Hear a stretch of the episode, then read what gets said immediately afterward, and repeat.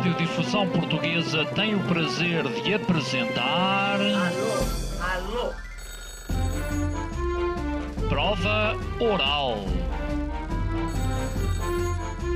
Uma rubrica de Fernando Alvim. Alô, alô. Todas as tardes aqui na sua Antena 3. Um programa bem divertido para toda a família. Basta telefonar e conversar. Ah, é da Praça da Figueira?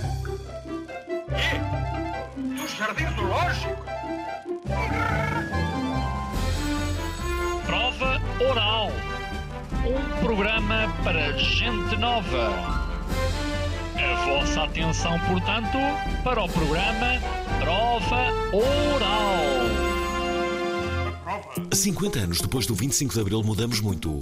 Mas será que podíamos ter mudado mais? Desde os anos 80, os meios de comunicação das sociedades aumentaram imenso. Dois professores catedráticos analisaram a evolução do nosso país nos últimos anos. Não, o diabo, enfim, nós tivemos um colapso em 2011, eh, não foi o diabo, não foi o fim do mundo, foi doloroso. Porquê o país abaixo do salário de mil euros? Eu lembro-me de um deles, uma vez, era um americano, no fim me disse: Olha, oh, Luís, muito obrigado, eu não vou investir, mas eu sugeria que vocês escrevessem um livro. João César das Neves. Mas a melhor maneira de captar neste momento não é andar à pesca atrás dele. Luís Valadares Tavares. Eu, eu sou professor de E eu- a questão da complexidade está muito estudada. Esta quarta-feira, às 19 horas, na Antena 3.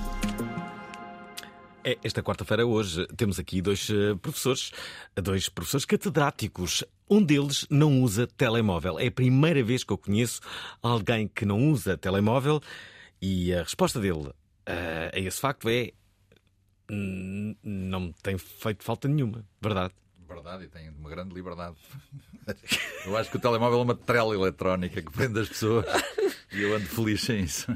Não, mas eu encontrei o professor João César das Neves aqui, aqui no, no- no- nos- perto dos estúdios, não é? estava ali na- perto da escada e não sabia de Luís Valadares Tavares. Porquê? Não tinha telemóvel. Exatamente. Estava ali à espera. Está tipo, tudo controlado sempre. Eu não controlo controlado, ninguém. não é? Eu nunca controlo ninguém. Luís Tavares, eh, Valadares Tavares, eh, obrigado eh, de novo. Eh, cá estamos nós para, para falar sobre, sobre, sobre o país. Sei que, que- que, acaba de chegar de uma viagem aos Estados Unidos. O que é que aconteceu nos Estados Unidos? Olha, eu acho que no fundo tem a ver aqui com, com o problema do nosso Atenção, eu- antes de começarmos, podemos tratar todos por tu? Com certeza que sim. Atenção, vai ser. eh, tratar pessoas cade- catedráticos por tu vai ser. Temos, eh, temos muito Exato. gosto. É, Temos muito então vamos gosto. a isso. É melhor, Eh, somos eh, novos. Não, mas ouça, eh, de facto. Não, tenho que tratar por tu. Pois é, tens razão. Eu estava a dizer que é sempre interessante comparar experiências e perspectivas diferentes. E, e o nosso país, e isto tem a ver realmente com o livro, o nosso país tem tido períodos em que as coisas correm muito bem. Realmente entre 1985 e 2000 o salário mais que duplicou, mas tem tido outros períodos com problemas, como as últimas 20 anos, em que o salário estagnou. E, e quando me pergunta sobre os Estados Unidos, em, nós tivemos a certa altura até a possibilidade de ter uma discussão com um empresário muito conhecido, que é o Elon Musk, eh, e ele, ao contar, e saiu também um livro com a biografia dele, escrito por Asimov, que é o melhor biógrafo científico, eh, ele, ao apresentar os seus principais sucessos, eram sucessos que, em geral, em Portugal não podiam ter acontecido. E não podiam ter acontecido porque nós temos uma sociedade e um Estado que cria muitos obstáculos ao desenvolvimento. Eh, e esse é muito, eh, digamos, o, contraditório que há entre dois estilos de sociedade. Eh, nós, em Portugal, não só em Portugal, mas na Europa, temos o problema de praticamente não termos nenhuma grande plataforma digital. São todas ou nos Estados Unidos ou na República Popular da China. Eh, e, portanto, eh, estes últimos 20 anos são 20 anos baseados em tecnologias muito distribuídas, muito baseadas na internet, em que seria necessário ter reinventado bastante o país em termos de libertação face a tantos obstáculos, tantos problemas criados pelo Estado e, por outro lado, também dar um espírito novo, um espírito diferente à educação, à formação que damos aos nossos jovens. Nunca como agora ouvi tanta, tantas vezes a palavra conformismo. Uh, antes ouvia-se muito inveja, não é? Que era a característica dos, uh, dos portugueses. Mas nos últimos anos são cada vez mais as pessoas que dizem que a grande característica dos portugueses, afinal, já não é a inveja, mas é o conformismo. Em que é que ficamos, João?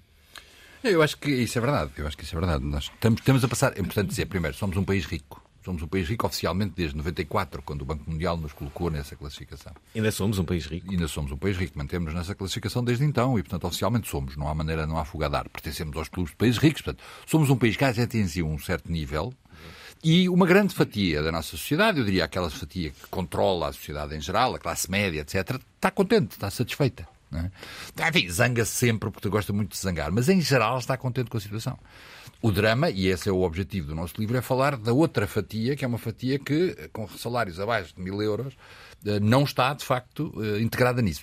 Mas eh, não é preciso para o governo preocupar-se com esses, porque esses não votam, porque os outros votos chegam e sobram, e, portanto, a questão é uma questão de benesses que são dadas. Aliás, vê-se isso no discurso, político. O discurso político está centrado em mais uma regalia para aqui, mais uma regalia para aqui, dá-se aos jovens isto, dá-se aos pensionistas aquilo, e isso as pessoas estão contentes, estão contentinhas, digo que é a expressão que eu costumo usar. Sim. E portanto isso é suficiente. Repara, somos o único país da Europa com maioria absoluta. Não há mais ninguém, está tudo à pancada. Todos os outros países da Europa estão todos à pancada. Nós temos maioria absoluta, um governo com maioria absoluta. E já é o mesmo que já vinha de trás, portanto não, não é uma novidade. Já, já, há três, já lá está há bastante tempo e as pessoas contentes, estão satisfeitas com isso. Este, é de facto, conformismo é a palavra mais adequada. E é exatamente o contrário dos Estados Unidos. É? Nos Estados Unidos as pessoas estão todas descontentes e querem desenvolver-se e querem melhorar. Aqui eh, chega, não é? Já chega, não é preciso mais. E isso leva a, a que o problema da competitividade, do investimento, da produtividade, etc., não são assuntos. Não é um assunto a não ser em certos momentos pontuais só para dizer que se falou, mas em geral, nos temas que ocupam a atualidade, não é aí que se fala. Não... Deixa-me só dizer eh, uma outra coisa. Vocês convidaram o Luís Marques Mendes para, para escrever o prefácio, estive a lê-lo. Uma coisa que reparei é que Luís Marques Mendes escreve bastante bem. Escreve bem. Está muito escre... bem escrito, está muito bem escrito. É verdade, vê-se que tem, tem, tem, um toque é, literário, mas, quase. Mas, não, não estava nada à espera, estava, uh, estava à espera de uma, de uma, de uma linguagem mais não. tecnocrata. Mas deixa-me não... deixa dizer o seguinte, em relação à questão do conformismo. Os portugueses estão agora a adotar, não só agora, mas sempre adotaram uma certa forma de inconformismo que ia que se embora. É? Desde as imigrações dos anos 60. Não é? No Sim, regime, isso é inconformismo. No regime do Dr. Salazar, como é que não havia portugueses inconformados? Havia, eram aqueles que iam Emigravam. A, a, a pau e pelos vales e montes e tal, e que fugiam. E agora estamos a ter um fluxo de jovens qualificados que vão para o estrangeiro elevadíssimo. Portanto, nestes últimos 10 anos, esse fluxo aumentou imenso. Eu agora estou em imensas dificuldades, ainda agora estava a tentar selecionar um jovem para uma grande empresa tecnológica e não consigo. Porque, eh, não consigo porque se foram embora. Eu orientei 20 doutoramentos, acho que só tenho dois ou três cá. Mas arranja-se já isso neste programa. Este programa também serve. mas, portanto, não, mas isto, é, isto é, acho que é importante dizer o seguinte: quer dizer, o inconformismo pode se manifestar de várias formas em função do temperamento das pessoas. Por exemplo, o espanhol, quando está em conformismo, inconformado, é, é mais inconformado e, e, faz isto e faz aquilo. Os gregos, eh, tudo que aconteceu na Grécia. Pronto, nós temos outro tipo de comportamento. Agora, não há dúvida que este tipo de conformismo, como aliás João Luís também disse, em termos societais de desenvolvimento é muito perigoso, porque os que estão cá acomodam-se e os outros piscam-se. Isso é muito mau para o desenvolvimento de um país. Portanto, uh, e isso também tem a ver, há pouquinho estávamos a falar sobre isso, com o nosso sistema educativo. É evidente quando estes 20 anos correram mal, por exemplo, o João Luís tem uma análise que a certa altura faz, muito importante, em que se mostra que nos últimos 10 anos o capital líquido foi diminuindo. Nunca tinha acontecido isto nos últimos 50 anos. Pronto, é evidente que isto pode dizer que é um tema especializado, as pessoas não sabem bem o que é capital líquido, etc. Mas quer dizer, é no fundo a capacidade de produção de um país. Portanto, há coisas que não estão a correr bem, não devemos esconder isso. Agora, o problema todo é que temos tido a capacidade de que as coisas corram bem. Portanto, o livro, o objetivo do livro é esse, é criar uh, em cima da mesa este tipo de debate. Para não se debater só aquelas coisas dos arrufos políticos ou dos negócios de futebol. É curioso que, da altura, Luís Marques Mendes diz que Portugal se transformou num país de casos e não um país de causas. Eh, e, e, e, a verdade é que ele começa com este parágrafo que eu quero ler. Diz assim. Ah, tenho que pôr os óculos. Sabem que agora, é, é, isto é recente, eu, bem, eu estou a começar a ver mal, mas não é isso que eu vos queria dizer. Uh, noto que vocês também usam óculos. Todos. Mas há uma coisa que vocês não têm, que é isto que eu tenho nos meus óculos. Que é um localizador de óculos? Uau! Isso é o máximo. Vocês estão perante alguém que comprou Sim, mas- um localizador de óculos? Não. E como o João Luís não tem telefone, não pode ter localizador de óculos. Exatamente, não, não, não pode ter. Vou-vos mostrar como é que isto funciona. Portanto, estão aqui os óculos. Atenção, ouvintes da Provaral, uma demonstração aqui estes, eh, estes dois nossos convidados. Eu pensei Reparem. que fosse proibida a publicidade. Não, mas eu não estou eu não estou a dizer a marca. Agora, tem aqui a aplicação e reparem, vai acontecer isto. Atenção, estão preparados? Sim, Vai haver magia e reparem, vou tocar. muito bem. Está aqui a localizar. Está, um meu localizador de óculos. Eh, comprei num site, julgo que asiático. Temos que falar sobre Pois isso, é, não é? lá Que- está, que- lá que está. A, a Vê. próxima grande guerra Estás vai a ser entre Estados Unidos e a a. China, económica, entenda-se. Eh, bem, esperemos que não alaste. Ouvintes da Provaral, já perceberam, temos aqui eh, dois grandes especialistas e dois grandes convidados eh, a propósito deste livro que agora sai e que se chama Portugal. Porquê o país do salário abaixo de mil euros? Dizem eles, os autores, que é o novo livro de desassossego. Adoro. Por isso, a partir de agora, juntem-se a nós e desassosseguem-nos com as vossas mensagens. A melhor vai ganhar justamente este livro. Bem-vindos.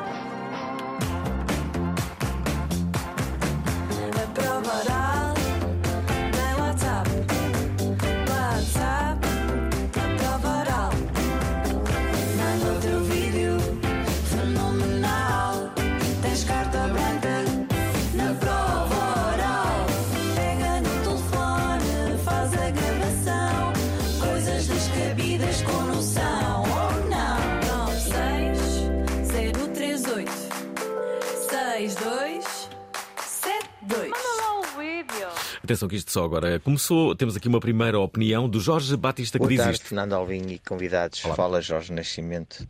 Uma das medidas que eu acho que devíamos tomar era ac- acabar com eh, a subsidiodependência. Vivemos num país onde os subsídios deixaram de ser uma medida tática para passar a ser uma medida estrutural. E o que significa que na prática andamos a sustentar vícios para os quais não somos capazes de, de suportar. E andamos sistematicamente, à custa dos subsídios, quase que a dar ideia às pessoas que as crises que vão acontecendo sucessivamente são pontos de passagem. E não é verdade. Muitas delas são pontos de viragem cujo subsídio é um remedeio. Para além disso, deixai-me ser um bocadinho mais duro dizendo que anda metade da população a pagar impostos para sustentar a outra metade que não paga impostos, mas que vive de subsídios. Um abraço e divirtam-se a trabalhar. É, é o que estamos a fazer. Bem, eu estou a fazer isso, os convidados já estão aqui a basicamente a responder a algumas perguntas e a comentarem o livro que agora editam. Já agora, eh, vocês deixam aqui, há aqui muitos, mu- muitos gráficos, muitos dados eh, interessantes. Eh, há pouco, há pouco eh, Luís, estavas a, a falar justamente que estiveste nos Estados Unidos, que falavas com os jovens e que os jovens que, que ao comprar a sua casa Exato. Como é, como é que é? Eles não precisam de ter um capital inicial. Mas- E tu questionavas dizer, mas porquê que é preciso capital inicial? Exatamente. Deixa-me explicar. Eh, Este problema é muito grave que estamos a ter dos jovens mais qualificados saírem, irem-se embora, que está a aumentar muito nos últimos 10 anos. Eh, tem a ver com várias coisas. Tem a ver com o tal estado de obstáculo, eh, tem a ver com isso que o, o ouvinte dizia da dependência aos- dos subsídios. Geralmente o jovem não tem esse tipo de subsídios, portanto acaba por ser um marginal desse sistema, mas depois também tem a ver com a dificuldade que estamos a oferecer para resolver os problemas básicos, como o, da- o do empréstimo da casa. Eh, há muitos países, como os Estados Unidos, em que a banca pode emprestar, fazer um empréstimo para comprar uma casa a alguém em- relativamente ao qual a análise de risco é vantajosa, portanto, é, é um jovem com possibilidades de emprego, trabalho, remuneração, portanto, o risco de, de crédito mal parado é até muito reduzido e não tem capital inicial. São dois conceitos diferentes. Aqui a banca é completamente impossível. Uma pessoa que não tenha capital inicial, não, mesmo que qualquer análise de risco seja o mais favorável possível, é posto na rua do banco. E, portanto, todos estes obstáculos que criamos, o que é que contribuem? Contribuem para o jovem ir tomar o avião na, na próxima, no próximo dia. Esperem, eh, João, nos muitos dados estatísticos que aqui trazes e eh, vários, eh, vários grafismos, eh, quais são aqueles que, no teu entender, nos ajudam a perceber a situação em que nos encontramos? Eu acho que o, ponto mais marcante é a produtividade. É o problema da falta de produtividade. Nós temos um problema grave de falta de produtividade dos nossos trabalhadores. E a razão principal dessa falta de produtividade é a falta de capital. Nós temos o país descapitalizado. Temos o país que se endividou, temos o país que vendeu muitas coisas ao estrangeiro para, alimentar níveis de consumo e, portanto, se desinteressou, digamos assim, do investimento e da, do- da criação de riqueza pelo capital.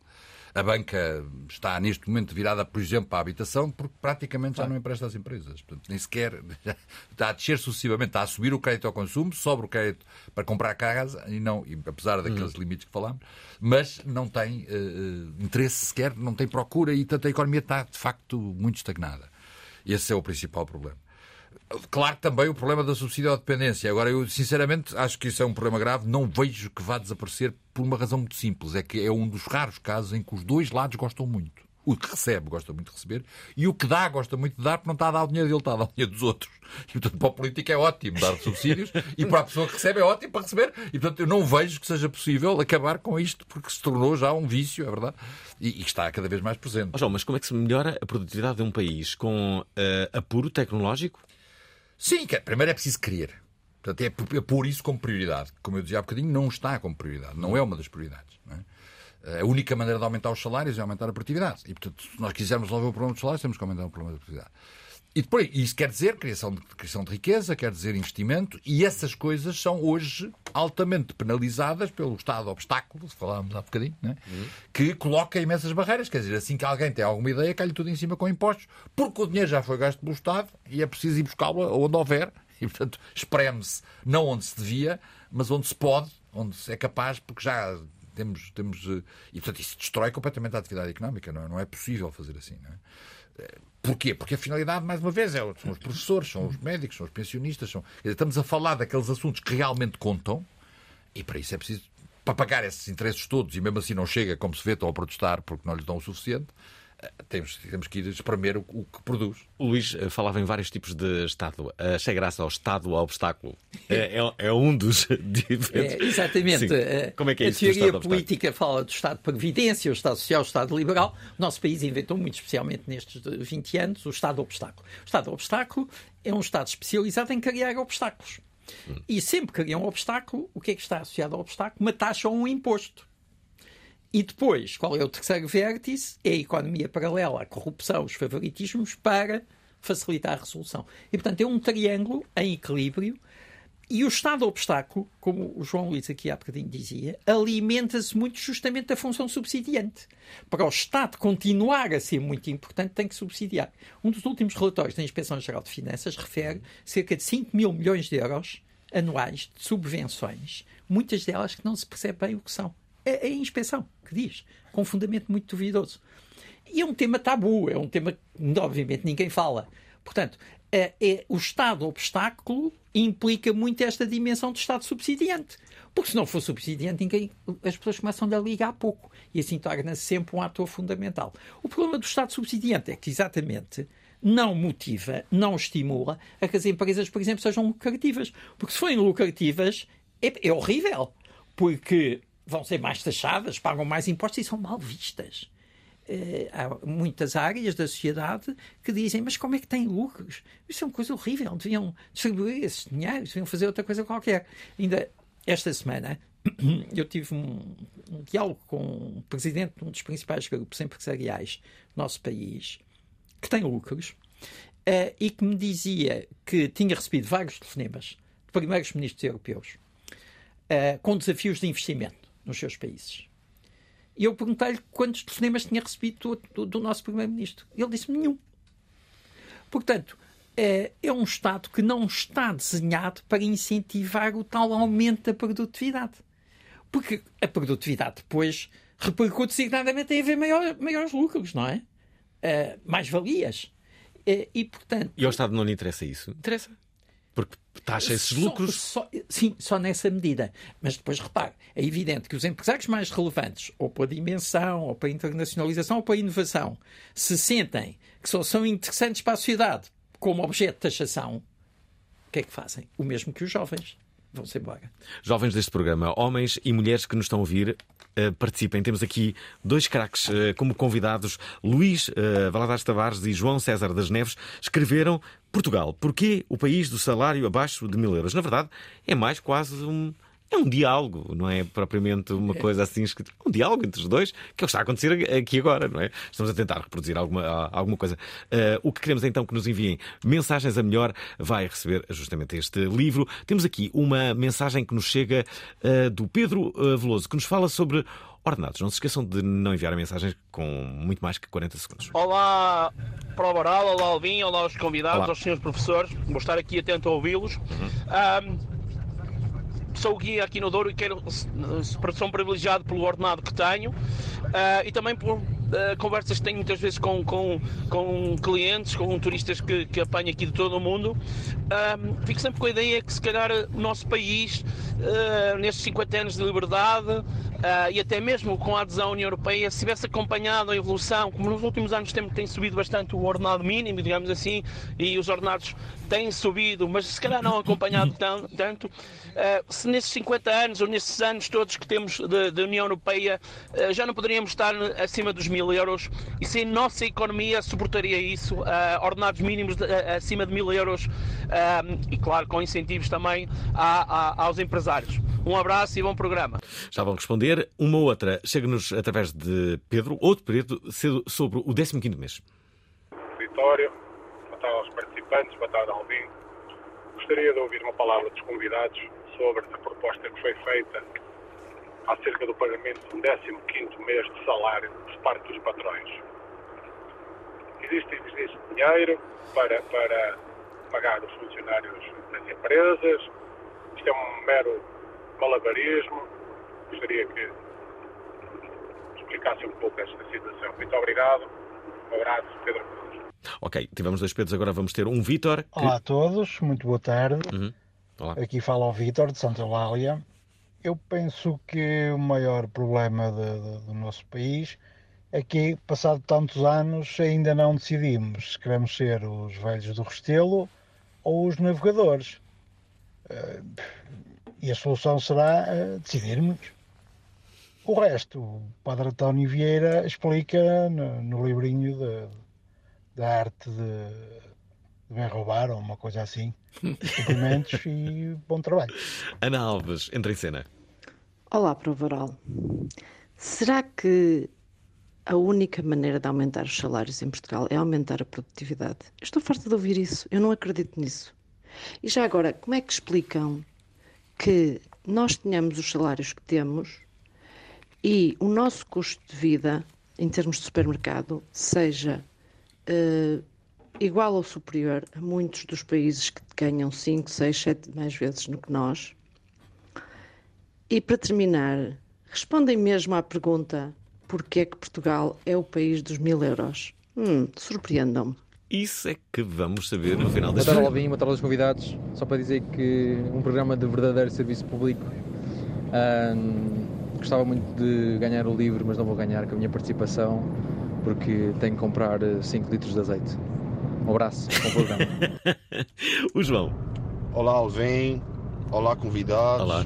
Bem, uh, a minha pergunta é aparentemente bastante simples, mas penso eu que tem aqui algum grau de complexidade. E é a seguinte: o que é que um cidadão português, um mero, comum, mortal cidadão português, pode efetivamente fazer, que está ao encontro das suas capacidades, que possa fazer para que comece efetivamente existir uma mudança no rumo, das forma, na, na forma como são feitas as coisas em Portugal e que não obrigue o jovem, nos dias de hoje, a emigrar. Ou, como estavam a dizer no início, a acomodar-se. Ah, ok, obrigado, abraço, adeus. Por acaso não era madeirense, era açoriano, não era? Eh, uma última da Laura. Olá, só para eh, esclarecer ou pedir para esclarecer aquele jovem que há 4 minutos ou 5 disse que andava 50% a pagar hum, impostos para outros 50% que andavam a viver de subsídio, aquele que leia um bocadinho, está mal informado, eh, porque nem 50, nem 40, nem 30, nem coisa que o valha, e que dizer-lhe já agora que os, subsídio, os subsidiados, se não fossem subsidiados, era um grupo que ficaria muito mais caro ao Estado e a nós, eh, se andasse para aí aos caídos sem ter noção no bolso, nem um, um, um pouco de dinheiro para tomar pequeno almoço. Era só. Laura Correia. Está, Laura Correia. eh, Querem comentar algumas das mensagens que ouviram? O que é que vos? Olha, eu, eu- João, começa tu. Não, não, não, eu João. gostava eh, de comentar o seguinte: quer dizer, em primeiro lugar, aquela questão se não podemos ser melhor, a nossa resposta é sim. Sim, quem ler o livro percebe que temos todas as condições para conseguir ter uma situação muito melhor, em que não temos uma grande parte da população com salários muito baixos, com o tal preço de supermercado, em alguns casos superior ao alemão. Há estudos que mostram algumas cadeias que há aqui e que na Alemanha, e aqui os preços são 20% maiores que os da Alemanha, O que é incrível com o salário médio o que alemão. é inacreditável, mas é a verdade, é, é a realidade. Há, há estatísticas sobre isso. Mas porquê é que isso acontece? Co- Aliás, como é que é possível que isso aconteça? Bom, mas espera, deixa-me Ah, deixa acabar a reflexão. E, portanto, é, o, o livro mostra que, adotando políticas corretas, em que o Estado se torna menos obstáculo, mais parceiro de desenvolvimento, em que se aposta menos no subsi- na subvenção e mais no incentivo à produtividade e ao crescimento, onde há políticas de educação adequadas, e já vou depois à outra questão que foi colocada, eh, tudo isso ajuda a criar uma dinâmica de desenvolvimento adaptada às condições destes 20 anos. Porque estes 20 anos têm condições de tecnologia, globalização e de possibilidade de desenvolvimento que são diferentes dos outros 20 anos. E, e isso, portanto, é essencial. Portanto, isso é a primeira reflexão que eu gostava de fazer. Quanto à questão das subvenções, é, é muito importante porque há aqui um equívoco. É que os 5 mil milhões de subvenções não são para fins sociais menos de 30% são para fins sociais. Grande parte dessas subvenções são para as atividades, os agentes mais variados, mais dispersos e, portanto, não é para ajudar aquele que não tem dinheiro para tomar o pequeno almoço. hein? Isso que fique perfeitamente claro. Não é para esse efeito. Aliás, o, o João, no, no livro, num dos capítulos, a propósito do PRR, faz exatamente esse comentário muito judicioso. O PRR nasce para responder aos problemas sociais criados pelo Covid e a percentagem de verbas que vai para efeitos sociais é mínima. Aliás, há um site onde está a lista dos principais projetos de PRR aprovados. Quais são os que têm natureza social? Vejam, vejam essa lista. Está no site oficial. Vejam agora, ouvintes, vejam, investiguem, investiguem. Mas agora. São- há- É a associação de não sei quê, é entidades unipessoais. Eu não vejo ali objetivos de natureza social. Pode ser que, enfim, quando estamos a melhorar um hospital, haverá também algum benefício social. Mas, portanto, convém evitar essa confusão. A outra questão que, que foi referida relativamente ao problema da produtividade, vamos lá ver. A produtividade, e o João conhece isso muito melhor que eu, é um indicador, mas o que há é todo um contexto que promova, incentive e recompense a melhoria dos processos empresariais ou, pelo contrário, um contexto que considere que o empresário, se tiver sucesso, é porque não está a ser honesto.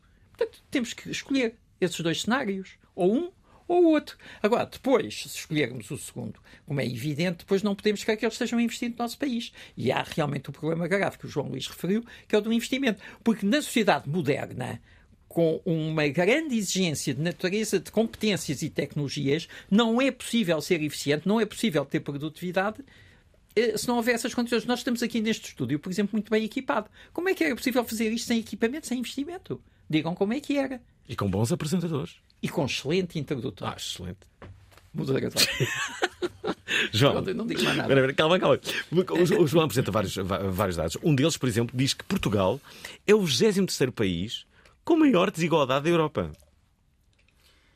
É verdade, é verdade. Temos um grave problema de desigualdade. É importante dizer que a Europa é a zona mais igualitária do mundo. Portanto, Portugal, de facto, não é um país com muita desigualdade se compararmos com o mundo inteiro. Se compararmos com os nossos parceiros da Europa, que são muito mais igualitários do que nós e muito mais igualitários que praticamente todas as zonas do planeta, de facto, estamos na margem de cima. Já melhorámos ultimamente, portanto, houve uma melhoria nos últimos anos, mas continuamos a ser um dos países com muita desigualdade.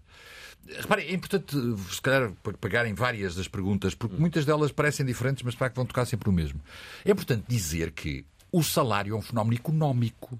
Tem a ver com produção, tem a ver com empresas, tem a ver com produção de riqueza. Só é possível receber salário com produção de riqueza. Pode-se roubar outra pessoa, e nesse caso não se chama salário, chama-se roubo. Agora, se quisermos ter salário, é preciso produzir. A dúvida que foi dita de que não acredito que a produtividade seja a única maneira de subir os salários, é exatamente esse o problema de Portugal. Quer dizer, por facto de haver imensa gente que acha isso, esse é o problema. Quando nós subimos o salário mínimo, por exemplo, é uma maneira legal de subir o salário mínimo, não resolvemos, não aumentamos a produtividade. Não estamos a produzir mais salários. Estamos só a subir o salário mínimo. Consequência disso, estamos a espremer a distribuição dos salários. Estamos a melhorar, a melhorar a qualidade de vida das pessoas. Daqueles que continuam a receber salários e todos aqueles que perderam o salário porque as empresas agora foram abaixo e não conseguem pagar aquele nível. Esse é que é o problema. Já estão feitos os estudos que mostram que cada vez que sobe o salário mínimo há várias pessoas que perdem o emprego. Porque não conseguem, as empresas não conseguem pagar aqueles níveis, esses ficaram pior, porque têm emprego. Espera. Para aqueles que mantiveram o emprego, é bom, subiu. Mas isso quer dizer, por exemplo, Portugal tem o salário mínimo dos mais baixos da Europa, mas se fizermos o cálculo do salário mínimo em relação ao salário médio, é o mais alto da Europa. O que é que isso quer dizer? Quer dizer que nós temos salários baixos. E que subindo o salário mínimo, prevemos a distribuição. Está a ver? Porquê é que o custo de vida na Europa é mais baixo que em Portugal e os salários aqui em Portugal? Por causa da produtividade na Europa é superior. Quer dizer, isso é outra maneira de dizer a mesma coisa. Num país que tem alta produtividade, os custos são mais baixos. Porquê? Porque produz melhor, é mais barato, está a ver? Produz com mais qualidade. E, portanto, as coisas, a nível de vida é superior. Tudo isso são maneiras diferentes de dizer sempre a mesma coisa. O focar do custo de vida, quando sobe, quer dizer que nós temos menos produtividade. Quando o custo de vida é baixo, quer dizer que temos mais produtividade. Conseguimos produzir as coisas mais baratas. Então, vamos estar sempre ao mesmo, não é? E por isso, subir o 15 aumentar o 15 mês é mais uma maneira de pretender aumentar salários sem aumentar a riqueza, sem aumentar a produção, sem aumentar. As empresas não estão mais produtivas. Passamos a pagar mais um mês. Será que é possível? Algumas aguentam, outras vão abaixo. Mas tudo isto são maneiras administrativas, são maneiras políticas de tratar um assunto que é essencialmente económico e para o qual praticamente ninguém olha, porque está tudo a olhar para as questões administrativas e políticas. Deixem-me só aqui colocar mais duas mensagens. Esta é do uh, uh, Rui Araújo, que diz isto. Viva, boa tarde para o Boral. Grande, grande programa, grandes convidados. Grande Rui. Alvin, não te esqueças que, hum, que o localizador de, de, óculos também era a minha ideia idiota para o grande festival idiota. E pelo visto Genial. é uma ideia mesmo que, Existe, Rui. que tu, como tu disseste, é, é útil. Não era assim tão idiota, por isso não ganhou, não é? Obviamente foi por isso. Hum, quanto, a, quanto a este tema, gostaria-se de meter o dedo numa ferida que também é que há muitos empresários e ditos empreendedores que também sim têm razão que o Estado também é bastante obstáculo, mas eles também muitas vezes também não, não querem aumentar e na área do turismo, nomeadamente, eh, recebem muitos lucros e continuam a ter trabalhadores qualificados a receber ordenados mínimos. Isso também é uma vergonha. E pronto, há muitos problemas em Portugal, mas pronto, para já ficamos por aqui. É, mas este programa, este, este programa vai, vai mudar tudo isso. A partir de hoje tudo será diferente em Portugal, à partida. Olá para o Voral. Marta. Meu nome é Marta e sou do Porto. Uhum. Eu acho que o problema do nosso país uh, não é só a conformidade, é também e muita desinformação.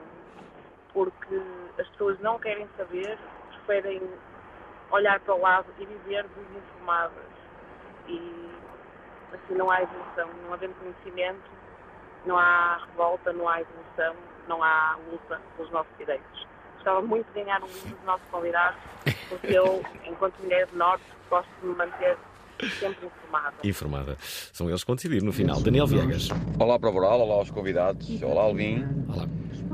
Eu não sou de esquerda nem de direita, sou das pessoas que lá estão para governar. Se me agrada uh, voto nele, seja da esquerda, da direita, de, de onde for. Mas uma coisa eu sei: se, se o socialismo fosse bom, o capitalismo já o teria comprado. Não tenho dúvida disso. Grande abraço. Ficamos a pensar nesta frase. Filipa. Um, olá, boa noite. Olá, Alvin. Olá aos convidados.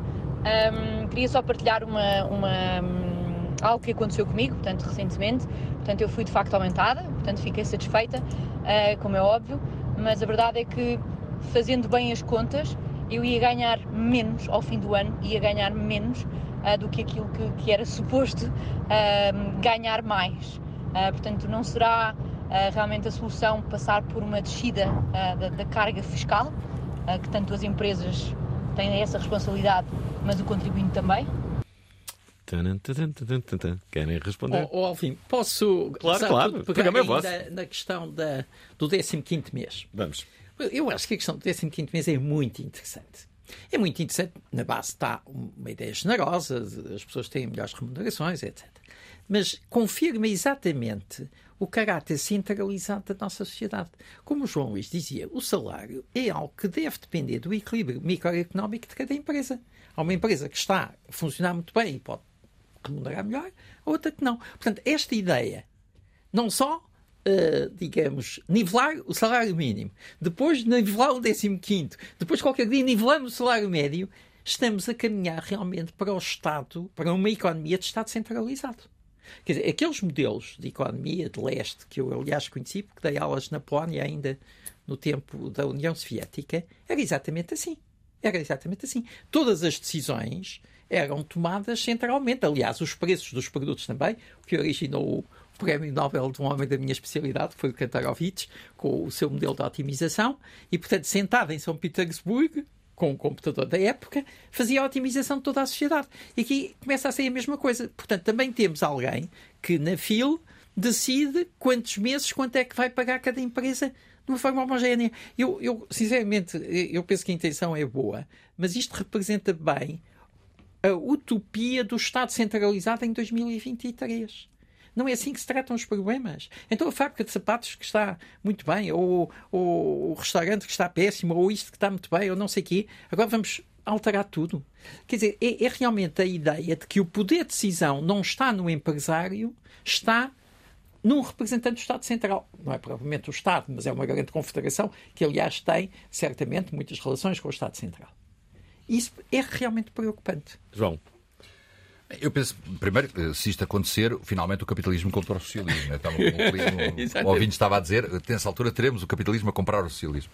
Uh, mas eu diria que é verdade, nós temos também graves problemas nos empresários. Não é só um problema do Estado, não é só um problema uh, na, na, na, na, banca, também há um problema nos empresários.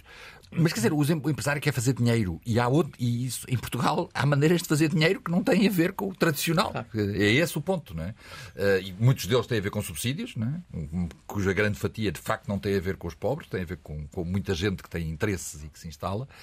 Uh, e isso tudo distorce a atividade. Quer dizer, o, o digamos, o, empresário uh, digamos, normal não tem facilidade de concorrer com quem tem ao lado uma empresa que está apoiada porque é amigo de não sei quem ou tem subsídios. Isto, isto não só uh, alimenta eh, entidades que não são produtivas, mas destrói as produtivas, que não conseguem concorrer com as primeiras. Ouçam, vocês estão a conquistar, penso, que o auditório. Reparem nesta proposta. Boa tarde, Prova Oral. Boa tarde, auditório. Boa tarde, boa tarde a todos. Uh, a minha questão é só esta. Temos estas pessoas que entendem de tudo e muito rapidamente num programa da Prova Oral explicam macroeconomia, uh, explicam a economia do país, explicam tudo.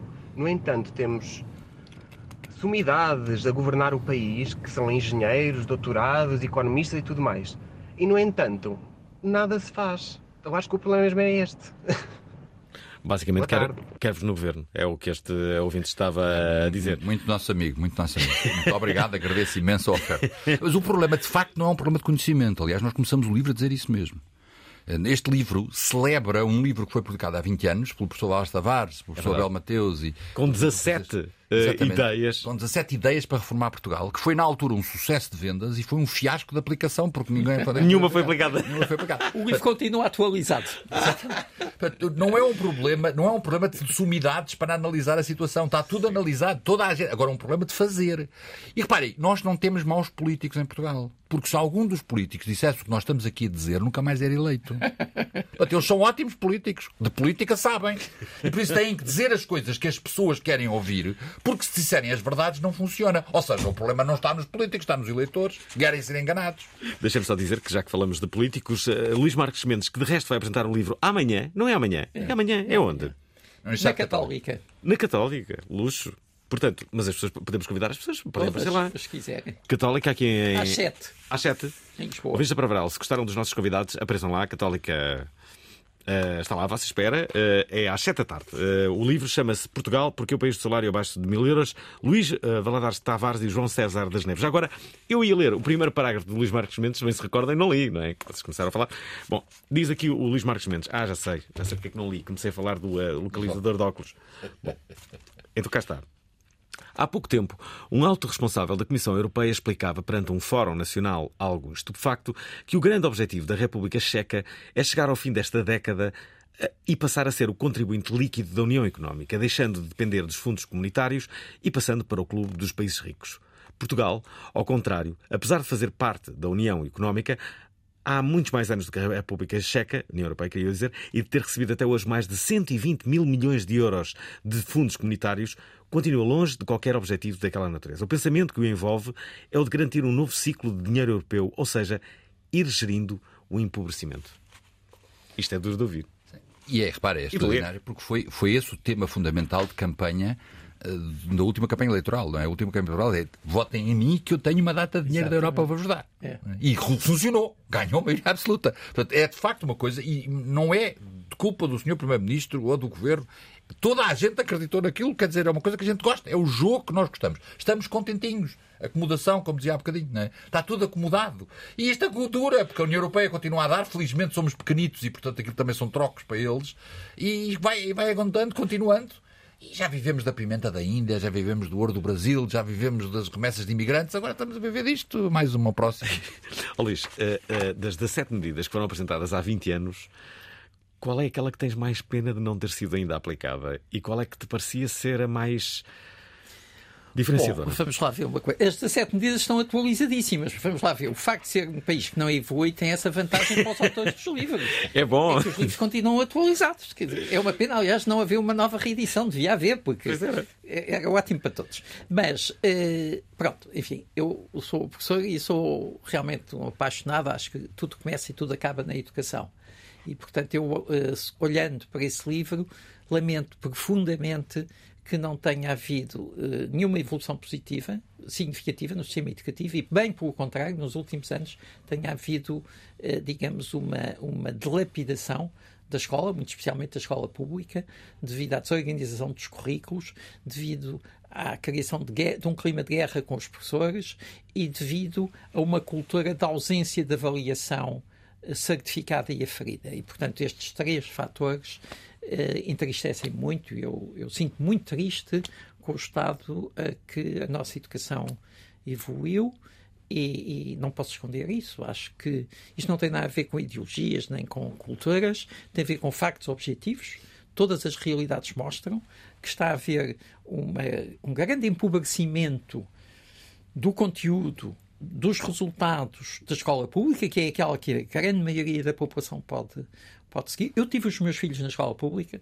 Aliás, quando fui diretor-geral da educação, verifiquei muitos dos meus colegas uh, falavam uh, muito mal da escola privada e muito bem da escola pública, mas tinham os filhos na escola privada. Eu sempre tive os meus filhos na escola pública e, portanto, tenho muita pena que essa criação de capital, porque o João falava do capital, há o capital físico e há o capital imaterial. E a educação, a capacidade, a formação das pessoas é o capital imaterial mais valioso que há.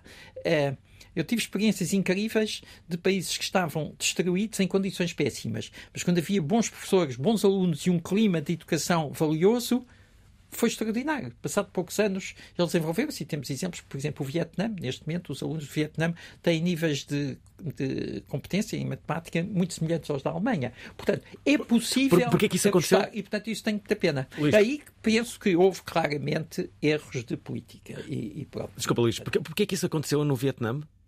Ah, porquê? É muito simples. Porque há um clima de exigência muito grande. Se, se as pessoas veem um miúdo na rua, mandam-no para a escola um clima de exigência muito grande, uma aposta muito grande de toda a sociedade na grande importância que é a educação, portanto é considerado o bem mais precioso, mais valioso, uma disciplina muito grande na escola, uma exigência muito grande em relação à qualidade do ensino e dos professores e as respectivas recompensas. E por isso o Vietnã, em 20 anos, eh, alcançou metas extraordinárias. Portanto, eh, o segredo da educação não é ter muitos alunos ou poucos alunos na escola. No Japão chegam a ter 45 alunos no, numa turma. Eh, não é esse o problema. O problema é haver realmente um clima correto para educar, que exige esforço, exige objetivos, exige disciplina e exige fundamentalmente um contexto de avaliação, não é um contexto de não avaliação, como infelizmente se tem generalizado. Portanto, pegando, eh, não sei se, se isto veio muito a propósito hoje, mas pegando eh, no, no que escrevemos há 20 anos, é, é sem dúvida nenhuma aquilo que tem pena, porque neste momento Portugal podia estar num outro patamar. E quando nós falamos em desenvolvimento, é fundamentalmente o capital humano. Não é calcular a porcentagem de pessoas que acabam o ensino superior. pode haver uma porcentagem alta de pessoas a acabar o ensino superior e termos um capital humano pouco adaptado às exigências de desenvolvimento desta época. Ó Luís e, e João, e a verdade é que não estamos. Repare-se, não é o governo atual, são os sucessivos governos. Parece que todos eles pensam do mesmo modo. Exatamente. Não, é uma questão de, tem a ver com o país, não tem a ver com, este partido ou com aquele partido. E, mas eu, os políticos são bons políticos. Nós já tivemos períodos em que tínhamos maus políticos. Na Primeira República era uma vergonha, no final do liberalismo era uma vergonha. Não é o caso atual. Nós temos bons políticos que sabem fazer a sua tarefa. A sua tarefa é o quê? Governar, é, é, é ganhar o poder e conservá-lo e conservar o, ganhar o poder e conservá-lo tem que ser, eh, digamos, agradar às, às, às corporações que dominam cada um dos setores. É? O pronto é que cada um dos ministérios foi capturado pela corporação que supostamente devia regular. O objetivo do Ministério da Educação não é agradar aos alunos, é agradar aos professores. O objetivo do Ministério da Saúde não é tratar dos doentes, é tratar dos médicos. É este o problema.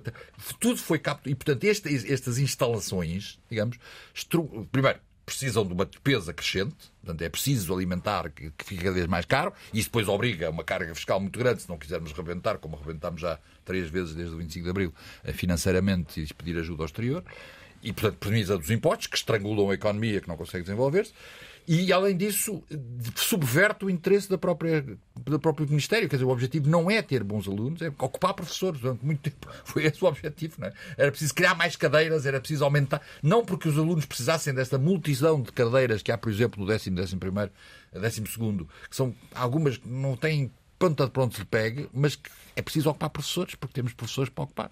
Ainda não falamos sobre educação. Vocês hoje são, são professores. Uh, há uma crítica generalizada em relação ao método de ensino, isto é, pouco ou nada a, a, a forma como se dá aulas evoluiu, isto é, parece que estagnou. A, a, forma como se dava aulas há 20 ou 30 anos continua exatamente igual. Entretanto, as novas tecnologias entraram em cena e há quem seja bastante crítico em relação a isso que é que vocês... Tens como... razão, tens razão. Há muitos casos, vamos lá ver. É, o professor não é um santo neste processo, quer dizer, o professor, o professor muitas vezes também é acomodado. É, eu, eu conheço PowerPoints que são usados há não sei quantos anos. É, não estou a referir aos do governo, porque esses, é, esses são, são bastante variados, não é? Sim. Em função do secretário de Estado. Mas, mas PowerPoints também são. Agora, isso também resulta muito dos próprios objetivos que são estabelecidos, porque o João Luís falava das várias corporações dos médicos e dos uh, professores, etc. E realmente os professores é um caso. E, portanto, no caso dos professores universitários, em muitas situações também não se introduziram os climas uh, de exigência e de renovação e de inovação que permitam, nem é tanta questão dos métodos, é mais fazer uma educação orientada para o empreendedorismo, para a inovação, para o, o, o, jovem compreender que não vai ser como os pais, acabar o curso, arranjar um emprego e morrer nesse emprego. Uhum. Vai ter que criar a sua própria atividade. Portanto, não pensar no literacia emprego... financeira também. Exatamente. Portanto, literacia. Sim.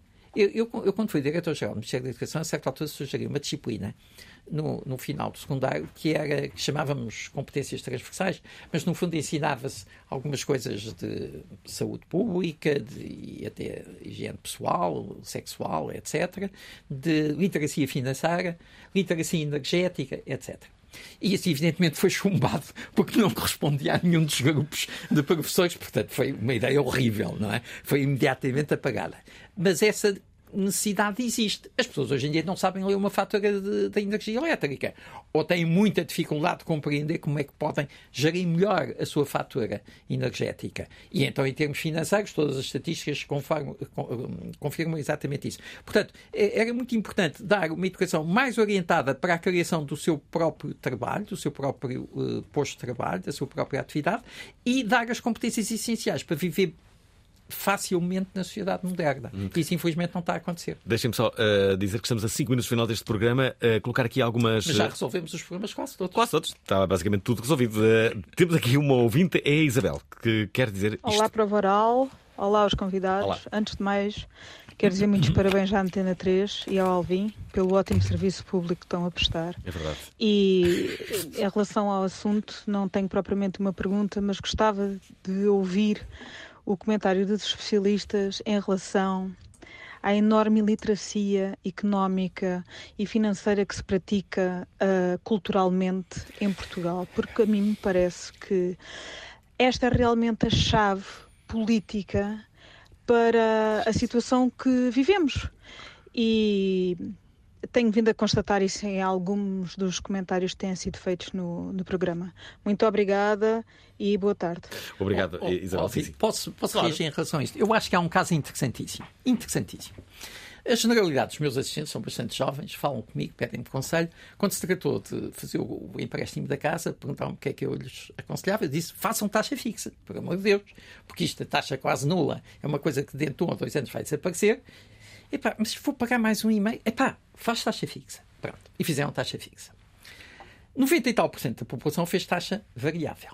O Banco de Portugal e a banca portuguesa, tanto quanto eu sei, nunca deu qualquer apoio em termos de literacia financeira. Na União Europeia, apenas 30% tem taxa variável. Isto é um exemplo típico que depois, a certa altura, quando eu discuti algumas pessoas e pagavam, por exemplo, 200 euros de prestação mensal ao banco, diziam assim: bem, pois é, realmente a taxa é capaz de variar dois pontos, não é? Ou três tu dizes. Então, mas dá 2 ou 3% de 200 dá mais de 60 euros, não tem importância nenhuma. E, portanto, imaginavam que o aumento da sua prestação resultava do acréscimo da taxa vivia-se do valor que estavam a pagar. Se fizeres um inquérito, eu acho que aí 80% da população pensava isso. E, portanto, pensava o melhor é realmente fazer taxa variável. Portanto, isto é um exemplo típico de iliteracia financeira, onde eu penso que deve haver entidades responsáveis, quer dizer, eu tenho pena que o Banco de Portugal e as outras entidades financeiras não tenham dado formação às pessoas nesse aspecto, porque havia realmente este erro aritmético, matemático. Várias pessoas me disseram: não, não tens razão nenhuma. É pá, mesmo que aumente 3%, 3%, é 3%, eu estou a pagar 200 euros, é mais 60 euros. Portanto, isto é um exemplo que atingiu a vida das pessoas e que atinge neste momento gravemente os equilíbrios financeiros e domésticos das famílias, porque por ausência de informação, de formação e de alerta das entidades responsáveis. Aliás, é uma das grandes questões do momento. Conheço várias pessoas que estão a passar por isso. Exatamente. Já, já agora deixem-me colocar esta mensagem do Carlos Martins. Olá para o Varal, boa noite. O meu Olá. nome é Carlos Martins. Sobre a questão da produtividade, Portugal nunca poderá competir com os países da Europa Central. Porquê? Porque não produzimos produtos de valor acrescentado. Produzimos azeite, garrafas de vinho, produtos derivados da cortiça e por aí fora. Mais, as nossas autostradas são a pagar. Quem, quem anda pela Europa fora acha, a- perceberá que isto é um absurdo num país estando afastado do centro da Europa. Quem quer vir para cá tem de pagar para, para andar na autostrada. Ah, As empresas têm uma elevada carga fis- fiscal para se conseguir pagar um salário mínimo em Portugal. As empresas têm, que, têm um custo superior a mil euros e isso ninguém fala na televisão. Ah, depois temos um Estado que é pesadíssimo em termos de despesa. Ah, financiamos, financiamos a TAP, ah, temos parcerias público-privadas ruinosas para o país, em que, tem, em que em que tem que ser injetado dinheiro constantemente. Temos bancos que faliram, foi injetado dinheiro nos bancos que faliram e não aconteceu nada a quem geria esses bancos e por aí fora. Portanto, eu acho que pa- para termos ah, salários mais elevados, tem que haver aqui umas, umas mudanças estruturais e, e tem, que- tem que ser tomadas medidas mais drásticas. Obrigado para o Varal, boa noite. Obrigado, um abraço para o Carlos Martins. Já, já o Mauro quer avançar com Olá esta ideia. Varal, boa noite, Salvin, convidados. Ahm, grandes ideias já foram desenvolvidas, ah, os, os autores que aí estão contigo, Alvin, certamente já, já contribuíram em muito com ideias que poderão ser aplicadas, mas o, o grande problema acaba por ser mesmo esse, a falta de aplicabilidade da- de, de boas ideias que se vão tendo. Começa a chegar à conclusão de que não aplicar por não aplicar, mais vale considerarmos aqui as ideias financeiras e não só do grande Manuel João Vieira. Um grande abraço a todos. Grande homem. Salomé Lima, eh, fala sobre os chefes. Olá, boa noite para o Boral, Olá. Alvin, convidados. Mais uma vez um excelente programa, um excelente tema, Como sempre. excelentes convidados. E hum, em relação ao país de mil euros, quem nos dera? Uh, ainda falta muito para lá chegar. Uh, no entanto, a minha questão é mais uh, direcionada para os nossos convidados Uhum. para que nos digam como é que podemos aumentar a produtividade se os nossos líderes, chefes, uh, eles próprios uh, são uh, muitas vezes muito inúteis, um- pouco produtivos, ainda com uma mentalidade muito retrógrada, com pouca formação nas áreas de, uh, de, de chefiar. Uh, a psicologia e o incentivo é muitas vezes nulo, zero, Um, e como é que podemos melhorar se as nossas chefias precisam ser mudadas elas, portanto, uh, têm de ter formação. A formação das chefias é que devia ser obrigatória. Convidados, querem comentar? Temos de ser rápidos, já passamos o tempo. Eu, eu, diria que nós temos muita produtividade em Portugal, nós temos muitas empresas com alta produtividade. Não é verdade que a gente a coisa que produz é azeite e cortiça e não é verdade. Nós temos coisas de altíssima qualidade, de altíssima produtividade hum. e temos outras que não são, de facto. E esse é talvez o problema de termos ainda uma, um peso morto é que mantém, sem mantido artificialmente, às vezes com subsídios e com apoios e outras coisas. Uh, mas nós temos altíssima produtividade e tivemos períodos, esse ponto é muito importante, o livro também fala nisso, períodos de grande crescimento dos salários. Não é? Portanto, não é uma coisa que seja fatal aqui neste país.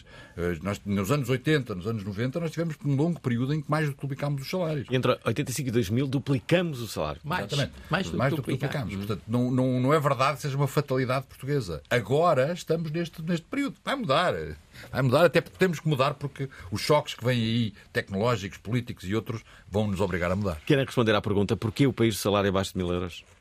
Bem, já falámos muito sobre esse assunto, não é? O problema fundamental é um problema de produtividade, é um problema de, de impostos.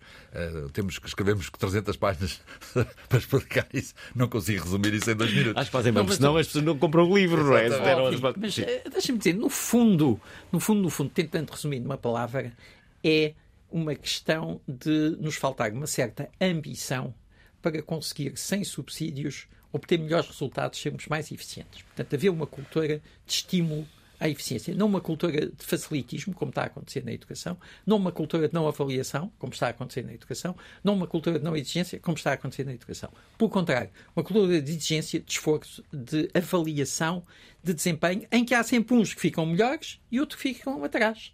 Portanto, para haver desempenho, como o João Luís dizia, há uns que realmente são bons exemplos, devem ser premiados, deve haver quadro de honra, que aliás deixou de existir na generalidade das escolas, deve haver quadro de honra, deve haver estímulo, deve haver prémio, e os outros devem ser ajudados a andar para a frente, mas não com compensações para ficarem igualados. Isso é que é péssimo. enquanto houver esse mindset, não, não saímos desta situação. Quero agradecer aos dois e revelar que amanhã estes dois autores vão estar na Universidade Católica em Lisboa a lançar este livro. Apareçam e gritem para o varal. Uh... Chama-se Portugal porque é o país dos, uh, do salário abaixo de mil euros. O novo livro do Desassossego. Foi extraordinário estar à conversa convosco. Obrigado a ambos e boa sorte para, para este livro. Espero que este programa tenha sido muito útil. Vai ser. Tudo vai mudar a partir de hoje. Gostaram da emissão? Querem ouvir outra vez? Ouçam, partilhem, comentem. rtp.pt/play o podcast da prova oral.